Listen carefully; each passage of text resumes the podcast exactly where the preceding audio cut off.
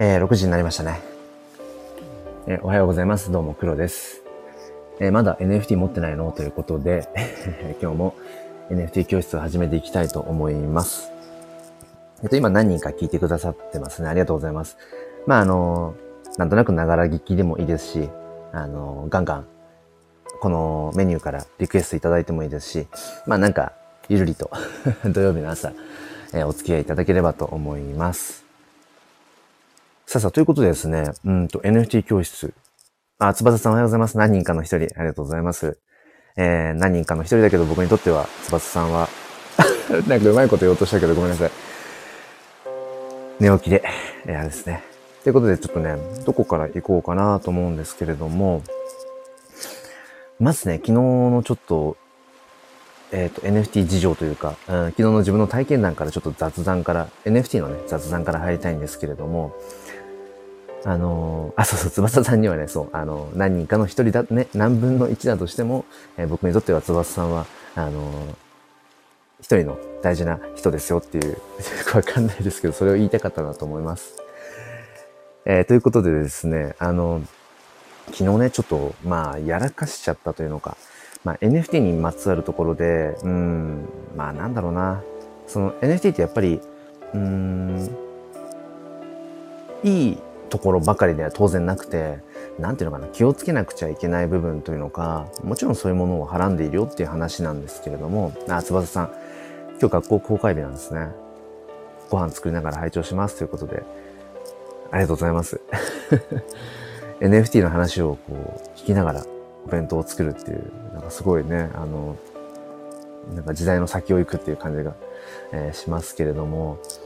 あの、昨日ね、その異世界サーガ、突然話しておりますが、異世界サーガという、まあ、あの、ブロックチェーン上で動く、えー、あやこさんおはようございます。NFT 教室やっています。えっ、と、あやこさんはあれかな ?NFT は、なんかこう、興味あるというのか、うん。NFT のことはご存知ですかね？また良ければ、あの、メニューの方からちょっとメニュー見づらいかもしれないですけど、コメントの背景のところにあるので、なんかもしちょっと興味あるものあれば番号を教えていただければと思います。うん、でね、その異世界サーガっていう、ブロックチェーン上で動く今ゲームっていうものが、えっ、ー、と、まあ、作られていて、で、実際それがこうゲームとして、スタートするのは、うーん、もうちょいあと7、うん、で7月以降とかっていう感じだったんですけど、その前段階として、その NFT のそのゲームを、ブロックチェーンのゲームを、まあ、するために、えー、いわゆるそのキャラクターが必要で、そのキャラクターの NFT が、えー、っと、昨日、まあ、販売だったんですね。で、えーまあ、結論から言うと、そのキャラクターが最低、えー、3体ないと遊べないんですね。そう。で、えっと、まあ、NFT の世界ではあるあるなんですけれども、その、突然こう、一般販売っていうわけじゃなくて、その前に、うん、まあ、先行販売みたいな形で、まあ、ある特定の条件を満たしているような、えっと、人たちにだけ、えっと、ホワイトリストっていう、ホワイトリスト自体は NFT ではないんですけども、その、優先して NFT を、まあ、その、買うことができる、うん、なんか招待状みたいな感じですかね。そういったホワイトリストというものがもらえるんですね。で、僕はそのホワイトリストは持っていなかったので、まあ、いわゆるその一般販売まで、えー、まあ待機状態だったんですね。で、そのホワイトリストを持っている方々は、まあ最初に優先して、えー、ミントっていう、えっ、と、NFT の、うん、なんて言うんでしょうね。NFT のその商品というか、ものをまあ、発行できる。発行することをまあミントって言うんですね。で、その発行したものを、えー、値段をつけて売ることをリストって言ったりするんですけども、今そのホワイトリストを持っている方々は、えー、先にそのミントということをしていました。で、最大15体まで、うん、できるっていうことで、えっ、ー、と、1体が、えっ、ー、と、0. えっ、とね、1体が0.05イーサっていう単位で、まあ、0.05イーサだから、うんと、まあ、約1万1万円ちょっとぐらい、1万2000円ぐらい、0.05イーサ。うん。それを3体なので、まあ0.13イーサ。だから約3万円ですね。先行で、買ってる人たちっていうのは最低限でもキャラクターを3体揃えるっていうそのゲーム性を考えて、まあ、約3万円ぐらいかかるんですよね。で、それで、えっと、まあ、一般公開っていうところがあって、一般公開では、あ、一般販売では、うんと、0.6イーサ。1体が0.6イーサなので、それがまあ3つ必要だから、約4万2000円ぐらい必要なわけですよ。ゲームを始めるために最低限のお金が。やっぱりこれって普通のというのかななんだろう。うん、仮想通貨触れてると、やっぱりなんとなく感覚がね、あの、変になってくるっていうのか、あの、なんていうのかな。やっぱりちょっと金銭感覚がバグってくるところはあって、そこがね、うん、やっぱりその NFT の、NFT に触れるときに、ちょっとこう、気をつけていかなきゃいけないところだなってことを思うんですね。で、僕は昨日のこの、まあ、いわゆるその一般販売ってものが、えっ、ー、と、夜の10時から行われるところだったんですね。で、うん、その先行でホワイトリストを持っていて、その NFT を買うことができた人たちは、えっ、ー、と、夜の8時までにその作業を完了してくださいっていう流れだったんです。で、8時にその、まあ、先行販売が終了して、で、ちょっとややこしい話なんですけど、あの、NFT って二次流通って言って、最初に自分が買った NFT を、まあ、値をつけて、まあ、 OpenSea っていうね、えー、一般こう、えー、っとね、 OpenSea っていうそのマーケットプレイスに、まあ、売ることができるんですよね。転売することができる。お、すごい、翼さん。今言ってた用語全部わかるようになりました？わー、すごい。毎週の NFT 教室。まあ、まあ、まあ、ちょっと先週あれですけど、ね。参加してると、だんだんやっぱなんかわかるようになってくるんですね。いや、なんか嬉しいですね。あ、なんかすごいモチベーションが上がります。そうやって言ってくださると。えー、さすが優等生ですね。さすが。うん。まあ、ということで、その、昨日の夜8時の時点で一旦先行販売が一旦、えっ、ー、と、終了して、そしたら、そのオープンシーっていうマーケットプレイスを、えっ、ー、と、覗いてみたら、もうその、いわゆる二次流通が起きてたんですね。うん、先行販売で買った人たちが、その、値をつけてもう売り始めていたっていう状態。うん。で、その時の値段が1体0.075イーサ。まあ、先行者販売で0.05イーサだったので、うん。まあ、ちょっとだけプラス、うん、上乗せされて売られてたんですよね。で、今、結論から言うと、そこで3体買っておけばよかったっていう話です。うん、もうきっと一般販売され始めたら、あの、値段がどんどん上がっていくだろうから、うん、あの、0.075イーサの時点で買っとこう。で、その時の時点で買ったら、まあ約5万円ぐらい。約5万円ぐらいで、まあ、ゲームをするための3体のキャラクターが買えるっていう状態だったんですね。うん。でもやっぱり、普通に考えて、うん、5万円っていうのはやっぱ高いし、いくら NFT って言って、で、NFT は、まあ、売ることができるので、例えばその5万円出しました。えー、ゲームをするために3体のキャラ、3つの NFT を所有してました。うん、でも、ゆくゆくその、例えばね、3体の NFT を、まあ、売って、まあ、原資回収、元のその5万円を、うん、また、回収するってことも、もちろん可能だし、可能だろう、どうろうなって思うぐらい、まあ、かなり今回のこの異世界サーガっていう、そのブロックチェーン上のゲームが、世界的にも結構注目をされているっていうのは分かっていたし、うん。だから普通になんかその5万円の買い物をして、なんかそれで終わりっていうわけじゃないっていう、うん。そういうところはもちろんだか投資の目線もあるっていうのは分かっていたんですけど、どうしてもやっぱね、その、えっと、一般販売10時の前の、うん、約1時間ちょっとの中で、やっぱりね、オープンシーでは買えなかったんですよね。なんかボタンが押せなかった。うん。で、結局じゃあその後どうなったかっていうと、うん、夜10時から一般販売ってことで、まあ、厳密に言うと、うん、ミントっていう、うん、ミントっていう、まあ、特設のページがあって、そこに行って、で、夜10時から始まります。で、えー、仮想通貨ウォレットをつないで、そのページとね、つないでおいて、えっ、ー、と、いくつミントしたいですか ?NFT を発行したいですかっていうのを選択。だキャラクターが全部で15体いるんですけど、まあ、最低3体必要。うん、まあ、最大15体ミントできますよっていうので。で、一般の販売のその夜10時からは、えっと、0.06イーサって、だからちょっとずつだから上がるんです。先行販売よりも。で、えっ、と、いわゆるクリック戦争みたいな感じで、あの、じゃあみ、夜10時スタートですってなった時に、ババババってボタンを押していくんですけど、見事に負けましたね。もう数が決まっているので、発行できる、ミントできる数が決まっているので、うん、見事にクリック負けして、そう、結局買えなかったっていう。で、その後どうだったかっていうと、じゃあオープンシーを見て、え、二次流通多分してるだろうなって見たら、もう、えっ、と、0.1イーサまで上がってました。うん、だから一番最初の先行販売の0.05、えー、イーサ。で、厳密に言うと0.0、えー、0.055かな。うん、そこから約倍の値段に上がっていて、そう。だから、夜8時過ぎぐらいの時点では、先行販売で買った人たちがオープンシーに0.07イーサぐらい、0.075イーサぐらい、うん、まあ、約1万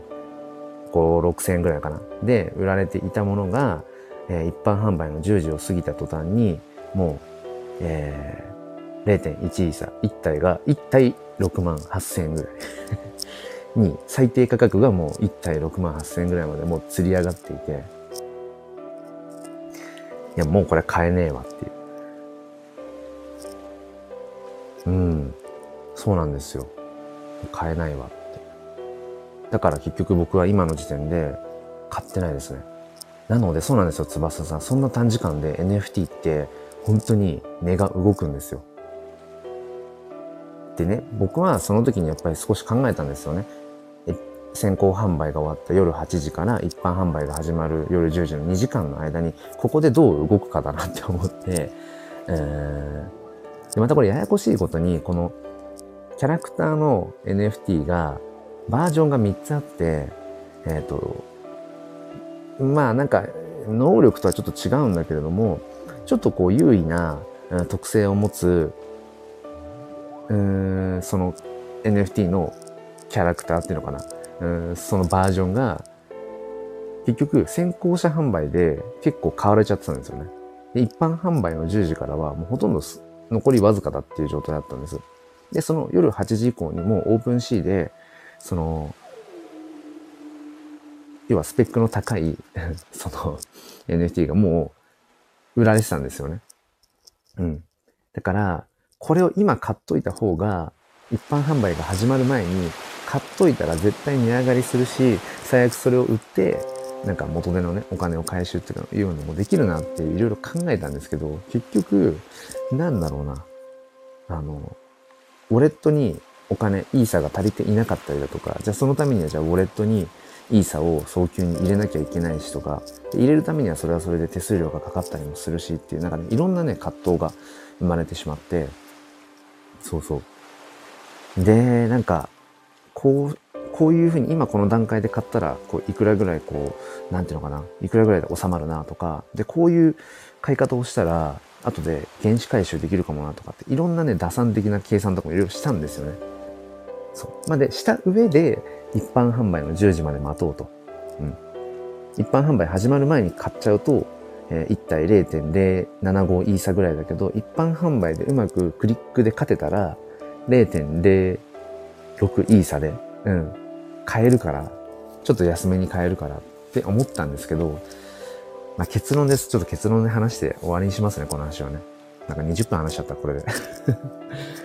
欲を書くといけないですね、本当に。うん。なんか NFT にやっぱりその、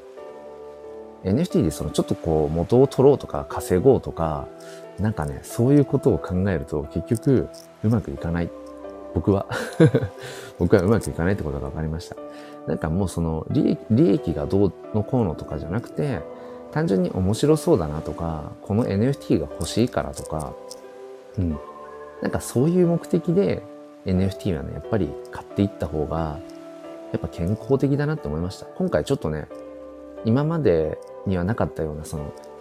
利益どれくらい出せるかなとか、うん、どれぐらい原資回収、うん、できるかなとか、ちょっとね、かなり打算のなんか渦に飲まれましたね。うん、だからね、本当にその NFT を投資として考える、もしくは投機、投機として考えるっていうのであれば、なんだろう。ある程度の、うん、やっぱりそのネット環境っていう、そのクリック戦争で勝つためには、ある程度ネット環境とか、パス、スペックのにパソコンが必要とかね。うん、そこに来て僕は、そんなに Wi-Fi 環境が良くもない、えっ、ー、と、スマホで勝負を挑んでるので、まあ、そもそも覚悟が足りないんですよ。だから、NFT で儲けようとか、NFT を本当に投資として考えていくんだったら、それなりの時間と、うんと環境を用意、あとは覚悟を決めないと中途半端に終わるよってことがね、今回分かりました。うん、で、まあそうですね。まあ悔しさだけ残るので、うん、この異世界サーガー。ゲームとしては単純に面白そうなんですよ。まあいわゆるドット絵っていうね、僕ら世代、うん今聞いてくださってる修正さんなんかもど真ん中だと思うんですけど、あの、スーパーファミコンの世代ですね。あ、チョークさんおはようございます。いや、昨日ね、異世界サーガの完全に、なんだろうな。うん。やられましたね。結局買えなかったんですけど、で、今の時点でももう予算オーバー完全にフロア価格が、うん、上がり、上がりに上がってるので、ちょっとね、触れずにいて、でも今思うと、昨日の夜8時の時点で、いくつかの選択肢の中の一つを決断していれば、うん。ある意味今ちょっとこう爆撃も出せてたかもっていうね。まあだから悔しいんですけど、でも、まあ今話した通り、やっぱりね、NFT でこう、うん、利益を出そうとか、なんか得しようって思うと、やっぱりダメですね。えー、ってことが思った。もうシンプルにこの NFT が欲しい、NFT が楽しいからっていうんじゃないと、なんかね、そうそう、あの、健康的じゃないっていう。うん、でね、その今、修正さんに言ってたそのドット絵。ドット絵なんですよ。この異世界サーガっていうのが。だからスーパーファミコン世代の、なんかこう、いわゆる、うん、ドラクエとかファイナルファンタジーとか、うん、そういうのをやってた世代にはね、かなりたまらない、うん、世界観だったりとかして、うんうん。まあでもいいや、もう異世界サーガの話は。うん。そうそう。まあなので、まあなんだろうな、NFT のその、うん、まだ NFT 買ってないのっていう、うん、NFT 教室やりながらも、ちょっと昨日はね、なんか自分自身が、やっぱり気をつけなきゃいけないなっていう。うん。やっぱり昨日の夜、その、っぱり4万5万円、4、5万のお金、やっぱり普通に考えて安い金額じゃないですよね。うん。まあ一般市民の僕からしたら。うん。なんかそれを、やっぱりその、今盛り上がってるから、うん。えー、 OpenSea の市場で、なんか値がどんどん上がってるぞ。買うなら今か、みたいな。で、今、えっ、ー、と、いくつ買っとけば、そのうちのいくつを数時間後に売れば原資回収できるとか、なんかちょっとね、そういう うん、ことをしたら結局、なんか心だけすり減り、まあ幸いね、別にその、金銭的な損失っていうのは、まあ、起きていないので、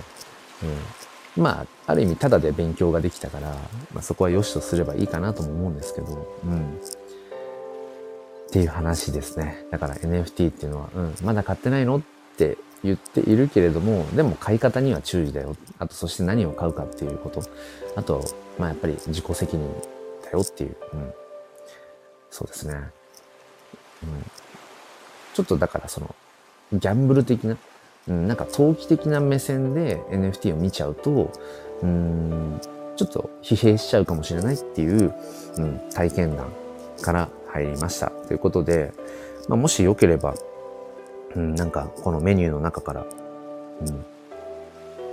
選んでいただいてもいいですし、あチョークさんが上がって、ちょっと NFT の話しましょうだったらそれでもいいですし っていう感じかな。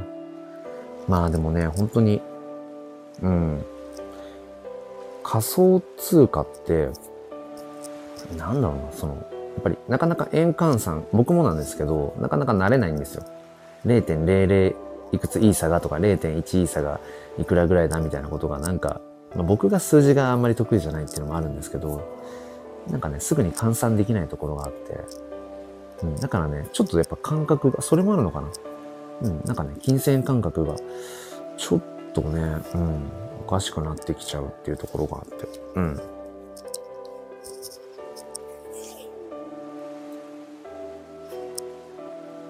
まあでも、そうですね。それを含んでも、含めても、やっぱり NFT っていうものの魅力というか、まあ、生み出す可能性っていうのかな。それがやっぱり高いので、うん、まあ、そこはなんかね、うん、なんだろうな。ちょっとやっぱりだから今、まだまだ early だと思うんです。 early な時期だと思うんですよね。この NFT に触れていくっていうのは。うん。だから、なんかまだ NFT 持ってないのって煽りつつも、うん、まあその先行者優位、先行者利益っていうものがあると思うよってことを言いつつも、そうですね。なんか少しこう、うん、もう少し一般大衆化するのを待つっていうのも、まあ一つかもしれないなっていうことをね、思う時もありますね。うん。えっ、ー、と、翼さん0.1イーサは6万円えっ、ー、とね、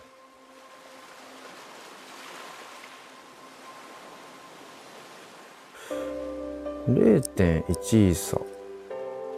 いや、0.1イーサはね、今、22,523円ぐらいかな。うん、22,000。うん。そう、あの、変換するアプリとかっていうのもあるんですけど、でも常に変動してるので、そうそうそう。僕もね、だからちょこちょこなんか NFT 買うかどうかみたいなのを決めるときも、うん。あ、ごめんなさい。あ、えー、えっと、今何て言ってた ?0.1 イーサか。ごめんなさい。僕今何見てたの？えっ、ー、と、そうですね。0.1イーサ、今の時点で22,535円ですね。うん。そう、変動しますね。今ね、下がってるかな。うん。今は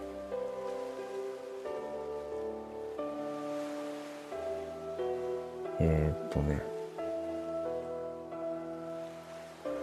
そうですね。下がってますね。うん。イーサの価値が下がってる。うん。まあだいぶ、そうですね。ちょっと待って、どっか行っちゃった。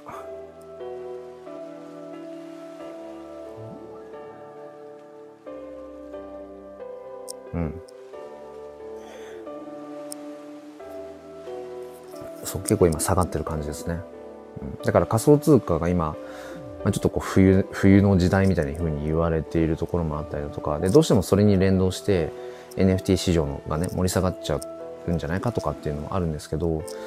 でもね、とはいえ今、まあ、NFT 市場で盛り上がってるものと、国内でね、盛り上がってるものとしては、まあ、池早さんが、あの、まあ、創設したクリプト忍者っていう、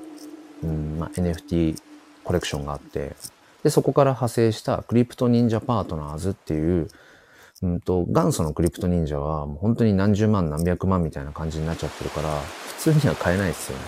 でそれがもっと身近にクリプト忍者の、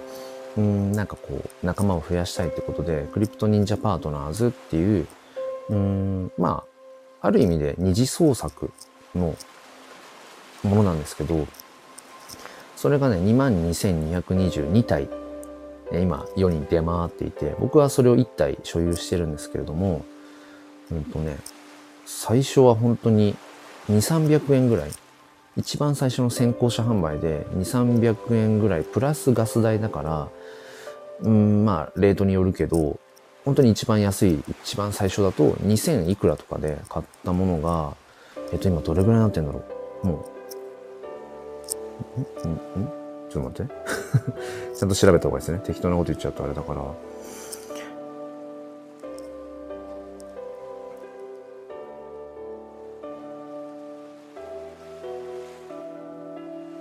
えっ、と、今何してるかっていうと、オープン C で、クリプト忍者パートナーズ、フロア価格、最低価格を今、えっ、と、見てるんですが、今、フロア価格が0.2イーサか。0.2イーサ。だから、0.2イーサはいくらか。4万5千円ですね。だから最初2000円、2、3000円とかで買えたものが今買おうとすると、まあ最低でも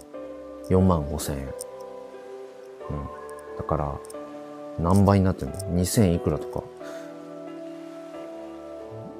うん。20倍以上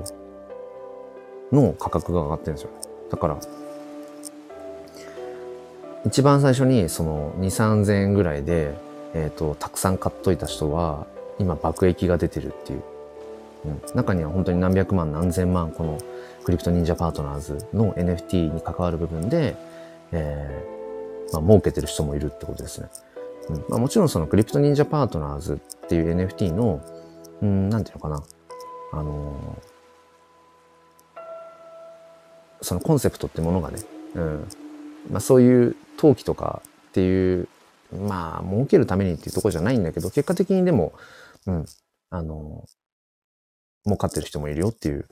とこですね。翼さん、忍者の NFT 作ってる人知ってますか？それはあれかな？その、NFT を作ってる人を知ってる？クリプト忍者、もしくはクリプト忍者パートナーズ。に関わる、関わってる人なのかな？それとも、結構このクリプト忍者の二次創作うん、誰でもあのファンアート描いていいですよっていうふうに言われているので、結構ね、いろんなクリエイターさん、イラストレーターさんが、クリプト忍者のね、うん、二次創作はしてますね。うん。そう。で、その、ああ、翼さん、クリプト忍者パートナーズなのかなって。うん。なんかね、いろんな方が本当に関わっているので、そうそう、いろんな方が関わっているから、うん、で、今そこから派生してね、クリプト忍者パートナーズだけじゃなくて、クリプト忍者、えっ、ー、と、なんだっけ、ルーキーズ。もっともっと初心者の人が買いやすいようにっていうことで、あとは CNPJ、クリプト忍者パートナーズジョブズ。うん、なんかその、いろんな職業に絡めたとか、あとクリプト忍者 CNP、CNP、CNB だったかな？クリプト忍者ベイビーズとか、クリプト忍者チルドレンズとか。なんかね、とにかくクリプト忍者から派生した NFT プロジェクトが今どんどん立ち上がってるみたいで、うん、まあ、ものすごいだからそのあたりっていうのは、うん、盛り上がってるかな。翼さん、池早さんと話してるって言ってた。えー、え、どなただろう？池谷さんと話していらっしゃる方と翼さんがお知り合いってことですね。CNPT。ああ、えっとね、CNPT は、C、クリプト忍者、クリプト忍者パーティーかな、それ。うん。なんかね、いっぱいあるんですよ。クリプト忍者から派生したプロジェクトが。だから、その結局 NFT の、うん、ま、魅力っていうメニューの丸2番にも関わってくるんですけど、NFT の一番の面白みっていうのが結局そのコミュニティにあるっていうふうにやっぱり言われていて、僕もそれは感じてきてるんですけど、その NFT を買いました、持ってますだけでもまあ、いいんだけど、じゃあその持ってる NFT の、うん、そもそも、背景にあるコミュニティとか、うん、そのプロジェクトに参加をしていくっていうところでよりプラ、面白みが出てくるっていうところで、今話しているクリプト忍者関係、うん、の、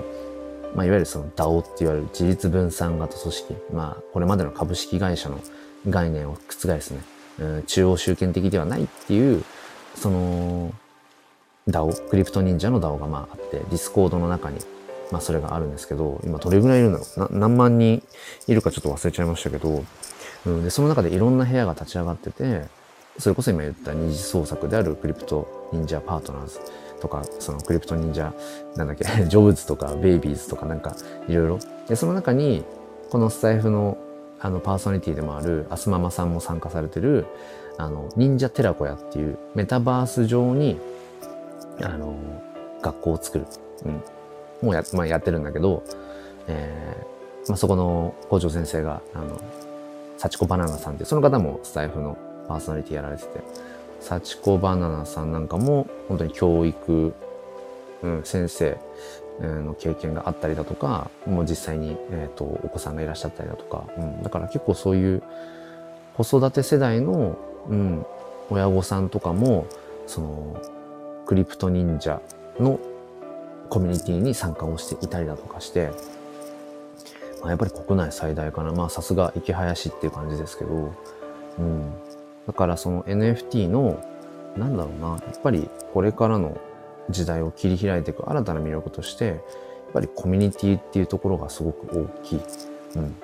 だからそのコミュニティを象徴するその、だからコミュニティへの参加権みたいなところも NFT っていうのがあって、例えばじゃあその NFT が、えっ、ー、と、イラスト系の、うん、JPEG 画像だとするじゃないですか。で、それを持っていて、それを SNS のアイコンとかに例えばしていたとしたら、あ、あなたもどこどこのコミュニティの、あの、なんていうのかな、メンバーなんですねとか、あ、その NFT を持ってるってことは、うん、こういう価値観とか、こういう哲学に、うん、なんかこう、共感してるんですねっていうことが、うん、なんかその、見えてくるっていうのかな。それはもちろん、なんだろう、その、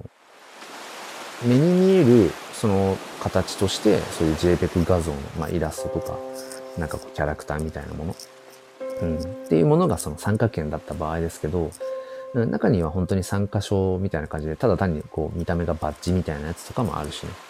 だからね、本当に可能性が無限大なんですよね。うん。翼さん、うん、コミュニティの差があるなってなんとなくイラストの差で感じてました。翼さん結構もうあれですか？なんか NFT、どういう NFT があるんだろうみたいな、見てたりするんですかね？なんとなく今その口ぶりからすると、うん。イラストの差ってことは、なんとなくもう NFT チェックしてんのかな？まあ今ね、チョークさんも聞いてくださってますけど、うん、まあ僕もチョークさんもその、同じ NFT の中でもね、その、いわゆる、今国内で熱いそのイラスト系とはまた違うその写真系のね、写真 NFT でこうコミットしているところですけど、やっぱね、ここの写真 NFT っていうのはコミュニティっていうのがやっぱり弱いのかなっていうのは感じますね。どうしてもその、うん、写真を撮るって基本的にまあ、なんだ、写真を撮ってる人って一人だからカメラ持ってね。うんまあ、もちろんそそこにモデルさんがいたりだとか、みんなで撮るってことはあるかもしれないけど、その写真を撮ってる人自体は一人だから、やっぱり写真 NFT ってどうしても、うん、ある意味こう孤独なというのかな。一人でクリエイトしていくものになりがちっていうのかな。まあ、一方で、そのイラスト系の、えー、NFT って、要はその複数人で、じゃあこういうコンセプトで、こういう感じの、えー、タッチの絵で、うん、こういう、例えば、うん、種類の登場人物、キャラクターがいてとか、うん、なんかそういうことを、うん、複数人でコミュニティでワイワイしながら作っていくみたいな、要は作り上げていくことがやっぱりイラスト系ってできるじゃないですか。創作していけるから。ただ一方で、その写真 NFT って、まあ、基本的にはその、撮った一枚の写真ありきですよね。うん。あのー、まあ、チョークさんみたいに、その、撮った写真を加工していくとか、あとはその、こういう写真 NFT のそのクリエイターさんもいるんですけど、撮った写真と、まあ、いわゆるそのイラスト系、まあ、CG とか、そういうドットとかの、えっ、ー、と、キャラクターとその自分の撮った写真を、えっ、ー、と、重ねたような、コラージュしたような、そういう NFT 作品を作ってる方とかもいるし、まあ、本当に様々なんですけど、まあ、とかくちょっとその写真 NFT 界隈っていうのが、なんでこんなになかなかこう盛り上がらないんだろうなとか、あんまり人気と認知度ってものがないのかなと思った時に、やっぱりそのコミュニティっていうもの、うん、の有無、コミュニティの強さ、そしてコミュニティという特性と、その NFT っていうもののうん連動、それがそのイラスト系なのか写真系なのかっていうだけでも、やっぱり変わってくるんだろうななんてことをね、最近すごく感じますね。うん、そうそう。だからね、ふとね、NFT フォトグラファーの孤独っていう あの、フォトボイスをこの前ツイッターでアップしたんですけど、うん。多分 NFT フォトグラファーを名乗ってる方は共感してくれるんじゃないかなってね、思うんですよね。そう。翼さんチェックしてない。ああ。いや、いいんです、いいんです。本当に。そう。やっぱりね、あの、なんだろうな。やっぱり興味、同じ NFT って言っても、これ興味ないなっていう NFT は当然興味ないし、僕もね、全部が全部別にワクワクドキドキするわけじゃないので、うん。まあ冒頭でも話しましたけど、結局なんだろうな。うん、損をするか得をするかとか、うん、儲けるか儲けないかとか、なんかそういうことよりも、単純にその自分がワクワクドキドキできてるかっていう、なんかもうこれは NFT に限らずね、この NFT 教室だけど今は。でもそれに限らず、えー、人生っていう部分で見たときに、うん、やっぱりワクワクドキドキがそれできてるかどうかっていう、もうそれに尽きるんだろうなっていう。うんまあ、だからそこにね、やっぱりお金って厄介ですよね。どうしてもお金ってね、人間の、なんだろうな、狂わせる何かありますよね。僕も昨日だから、そうね、うん、も話戻すつもりはないけど、異世界サーガにまつわるところで、夜の8時から夜の10時過ぎぐらいまで、今思うと完全に我を失ってましたよね、なんかね。もうほんとダメだと思った。うん、ダメだと思った。うん。だってその時間帯ってね、その当然家族で過ごしていたりとかする時間でもあるのに、ね、なんか、ちょっとこう 少しこう物陰でチェックして、どうしよう、今買うか、いや、もうちょっと待つか、とかね。ダメだなって思いましたね、本当に。うん、そうそうそう。だから、なんだろうな。誰でも彼でも今からすぐに NFT 参入しましょうって、やっぱり言っちゃうのも無責任だなっていう。まあ当然最後は自己責任の世界なんだけど、何でもそれは NFT に限らず。でも NFT もしかりで、うん、最終的には自己責任でってとこなんだけど、うん、自分をこうあんまりコントロールできない、セルフコントロールできないよっていう人は、うん、まあちょっとこう NFT 始めるかどうかっていうのは考えた方がいいかもっていうのは、昨日ね、自分自身でもやっぱり改めて体験、体感しましたね。うん。それぐらいなんか NFT って、やっぱりもろ、もろ刃の剣っていうのかな。うん。かなりやっぱり大きな誘惑も持っているしね。いわゆるその人間のその損得感情みたいなものを揺さぶってくるものもあって、でもそれぐらいやっぱり魅力があるし、可能性があるってことなんですよね。これまでになかった、うん、可能性を持つ、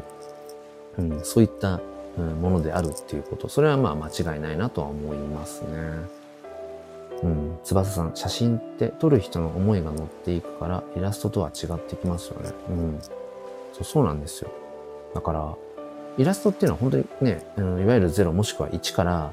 描いていけるけれども、まあ、写真ってやっぱりそこにあるものを写し取る、切り取っていく。うん。まあ、この辺はなんかいろいろね、あの、議論の余地はありますけど、うん。まあ、僕なんかは割とその、どちらかというと自然を取っていることが多いので、本当にそこにそれがあったからっていう、うん、状態ですよね。でもいわゆるその小物のポートレートとかを撮る人なんかは、もうその机の上になんかこう配置とか考えていろいろ物を置いて、で、パシャって撮るみたいな、うん、もちろんそういう世界観もあるし、まあ様々なんですけどね。うん、ただやっぱりイラスト系の方が、うん、表現力はまあ無限大ですよね。だから今若干ね、イラストを、イラスト系もなんかちょっとやってみたいなって思ってる自分いますね、どこかで。うん。これは今思いつきではなくて、でそして写真 NFT の市場が、まああんまり芳しくないからとかっていうことももちろんあるんだけど、そもそも絵を描くのが好きなので、うん、なんかいろいろやっぱり触れてみたいから、まあ写真 NFT だけじゃなくて、まあイラスト NFT も、うん、触れてみても面白いかなって思っていたりも、うん、します。えー、翼さん、しかも昨日は、一粒、一粒万倍日。ごめんなさい。読み方がちょっとあれだな。一つ、何これ？一粒万倍日じゃないね、これね。一粒万倍日。ごめんなさい。赤っ端ですね。その次って、これ転写日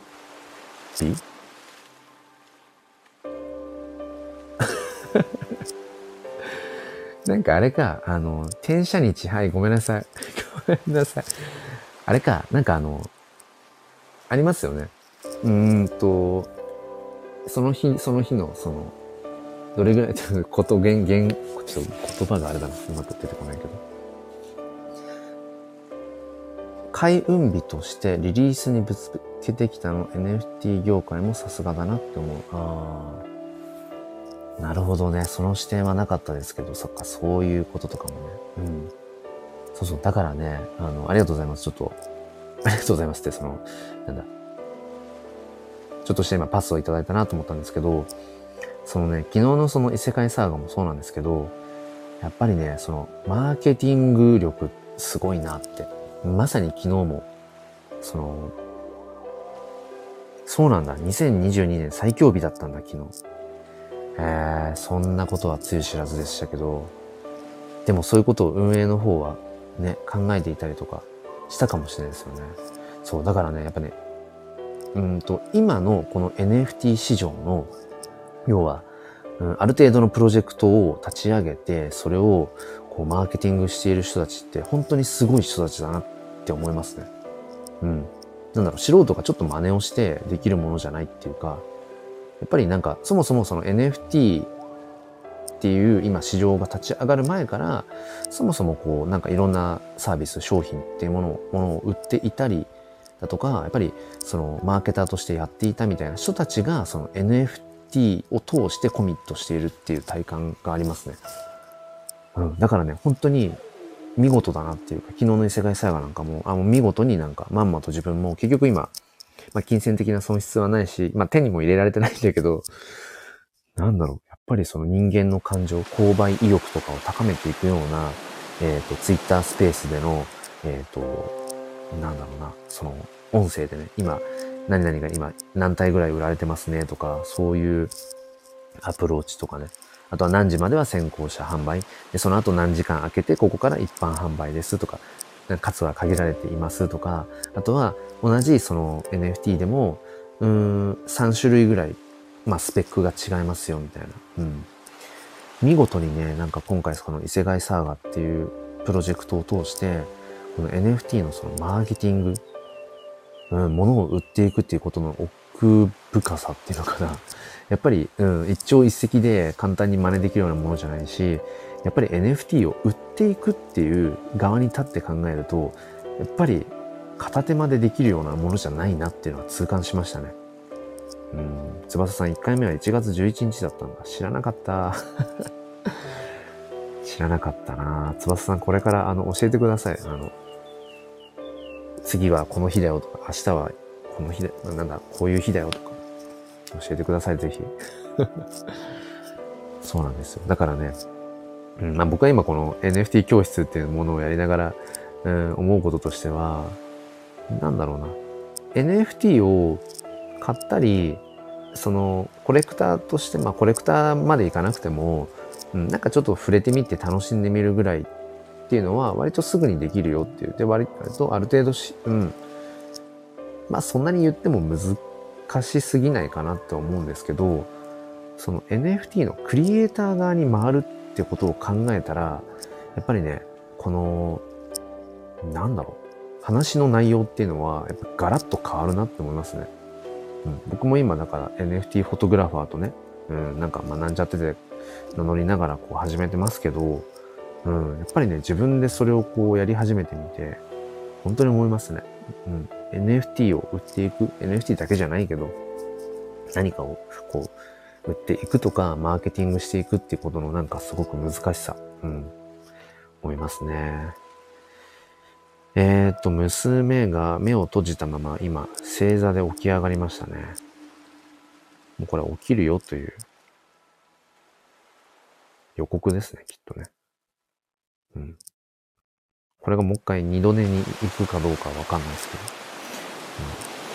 そう。あの寝室のね、モニターがあって、それをリビングでいつも見ながらライブ配信をしてるんですけど。おはようですね。あ、もう一回布団に、ベッドに倒れ込んだな。どうでもいいですね、そんな情報ね。うん。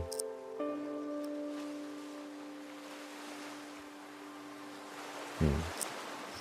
まあまあ、でもまあそろそろかな。はい。ということで、えー、今日もですね、うんと NFT 教室をやってきたんですけど、なかなかまだちょっとダメですね。ダメっていうのは、あの、メニューを用意しておいているにもかかわらず、うん、なんかうまくそれが活用できてないですね。まあもっとシンプルに、まあ、そうですね。うん。この NFT 教室のね、参加者の方が、ある程度人数がいた方が、まあ、もしかしたら、その、このメニューのね、あの、ものも活用できるのかななんてことを思いつつ、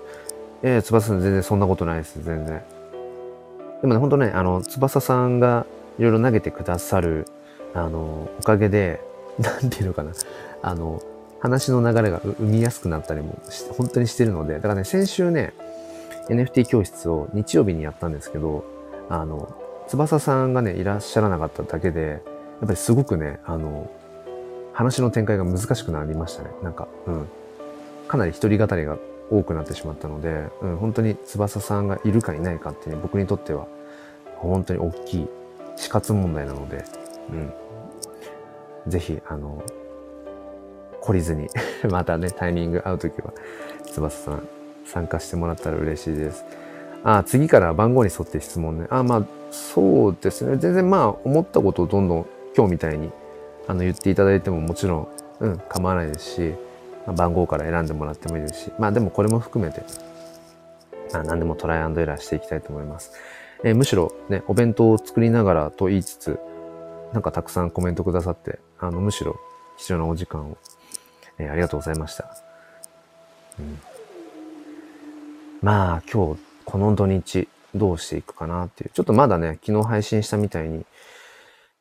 若干こう、頭痛、うん、偏頭痛がたまに起きるので、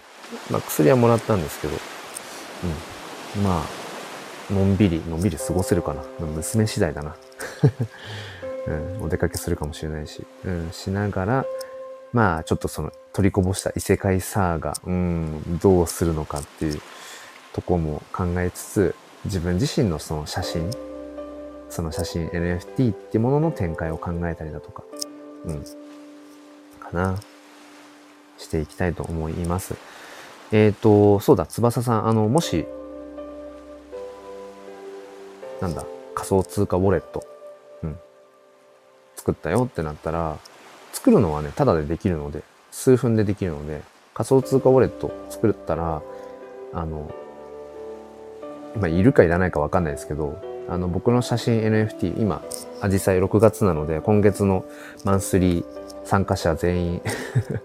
無料配布しているアジサイの写真 NFT いつでもポンって無料で送れるので、もし、うん、なんかその仮想通貨ウォレットだけでもとりあえずちょっとアプリダウンロードしようかなってもし思ってたら、うん、なんかまたちょっときっかけにしてください。あの、アジサイの写真 NFT いつでも送ります。っていうちょっと宣伝も混ぜてみました。修正さんももし仮想通貨ウォレットも作ってるよとかだったら教えてください。ツイッターの DM とかで。あの、そういるかいらないか別として、あの、アジサイの写真 NFT、あの、無料で送りますんで。うん。感じかな。まあだからそういうのを一つきっかけにね、あの別にその僕の写真 NFT を釣りにとか僕の写真 NFT が別にそこまでまだまだ全然何の価値もまだないから、うんまあ、これからね、僕が NFT フォトグラファーとして一花咲かせたら、ものすごい、あの、利益がボン、利益というか価値がガンって上がるから、無料でもらった写真 NFT がすごい値がつくってことはあるかもしれないですけど、うん。何を言ってんだ？えっ、ー、と、そう、だから、なんかそのね、この NFT 教室をこう、これからも続けていく中で、その、ももしよかったら一つの取っかかりとして、うん、写真 NFT 無料で、あの、とりあえずどんなものかっていうの、NFT がどんなものかっていうので、仮想通貨ウォレットにあの送るから、うん、試しにウォレット作ってみてね、みたいな。うん、無料で作れるし、それ自体はお金かかんないかなっていう、なんか一つの取っかかりにもなるかなっていうのも思いながら、僕自身が、その、えっ、ー、と、コレクター側だけじゃなくて、えっ、と、クリエイター側にも今立っているっていうのはそういう理由もあります。なんかその、これからね、NFT にえー、触れていきたいなっていう人たちを、こう、ちょっとこう、手を引けるような、うん、位置に、うん、いるためにも、そうですね。うん。まあ、クリエイター側としても、いろいろとやっていきたいと思います。ありがとうございます、翼さん。アジサイのね。そうそうそう。はい。じゃあ、娘が、えー、位置についてになっているので、はい。お迎えに行きたいと思います。えー、それでは今日も、あの、お付き合いくださりありがとうございました。リアルタイムでね、コメントくださった翼さんをはじめ、えー、チョークさん、えー、修正さんもありがとうございます。あとアーカイブでね、いつも聞いてくださっている方も、えー、お付き合いくださりありがとうございました。えー、それでは今日も良い一日を。ではまた。